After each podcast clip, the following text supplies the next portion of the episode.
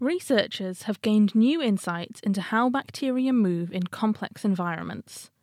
Bacteria move using a system called swim-and-tumble.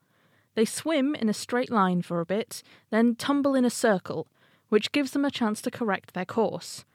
They can't see where they're going. They can't see at all, but they can sense and follow gradients of increasing concentration of food, like following a delicious smell into the kitchen. This type of movement is called chemotaxis, with the chemical that's attracting them being called a chemoattractant. Chemotaxis has been well studied in bacteria moving in a clear area, but in the real world, such as inside the human body, bacteria often have to get past a lot of obstacles. So how do obstacles affect bacterial movement? I'm Ruby Osborne, and I spoke to Dr Sabrina Rashid from Carnegie Mellon University about how bacteria fare in special obstacle courses built into tiny chambers. The way the experiments were set up, like there are tiny chambers with different obstacle coverage. For example, in one chamber, there is absolutely no obstacle. So the area that the obstacles occupy is zero percent of the total area of the chamber. Then we gradually increase up to sixty-four percent obstacle coverage. In each of the chambers, we introduce the chemoattractant media, and then we introduce the bacterial cells from the opposite side through an inlet. Then we record how long it took for the bacteria cells to reach the source of the chemoattractant and eventually escape the chamber. Uh, despite how much we increase the obstacle coverage, the time it takes for the bacterial cells to escape from the chamber is roughly the same. So we hypothesize that probably in the presence of the obstacles, there is some kind of feedback mechanism that allows the bacterial cells to adapt their movement so that they can compensate the longer paths of the higher obstacle coverage. And then we update our computational model to see that adding a component of adaptive tumbling following a collision with an obstacle can explain this kind of behavior or not. And we do see that incorporating an adaptive tumbling mechanism following a collision actually explains this behavior. So when you say an adaptive tumbling mechanism, what does that actually mean? What are these bacteria doing differently when there's obstacles there? The bacterial cells are moving in a combination of swimming and tumbling. So we are measuring how frequently the bacterial cells tumble. When there is no obstacle, like the chamber is absolutely free, and they are free to move in any direction possible, they do tumbling very frequently.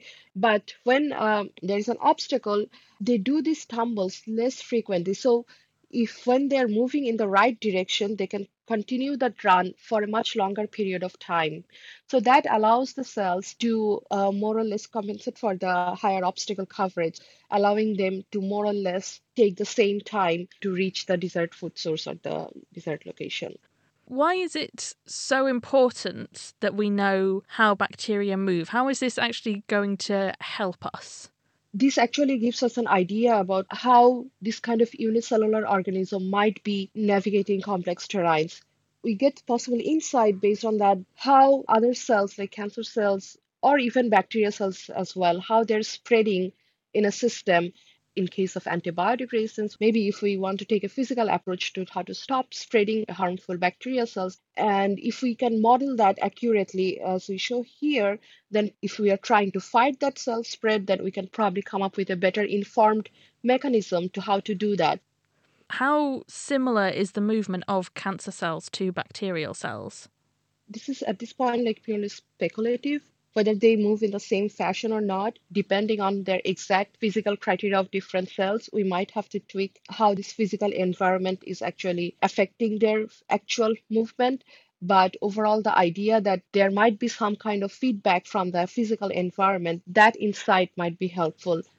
And you said that as well as the biological applications, there's also a more technological use for this model. Could you tell me a bit more about that? We know uh, bacterial cells, like a group of bacterial cells, they're sensing some chemical or sensing some concentration and then moving towards.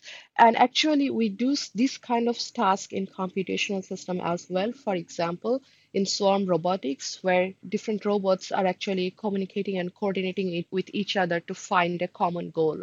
If it's in a search or rescue mission, they have to say, for example, find a source of fire or find some victim trapped in things.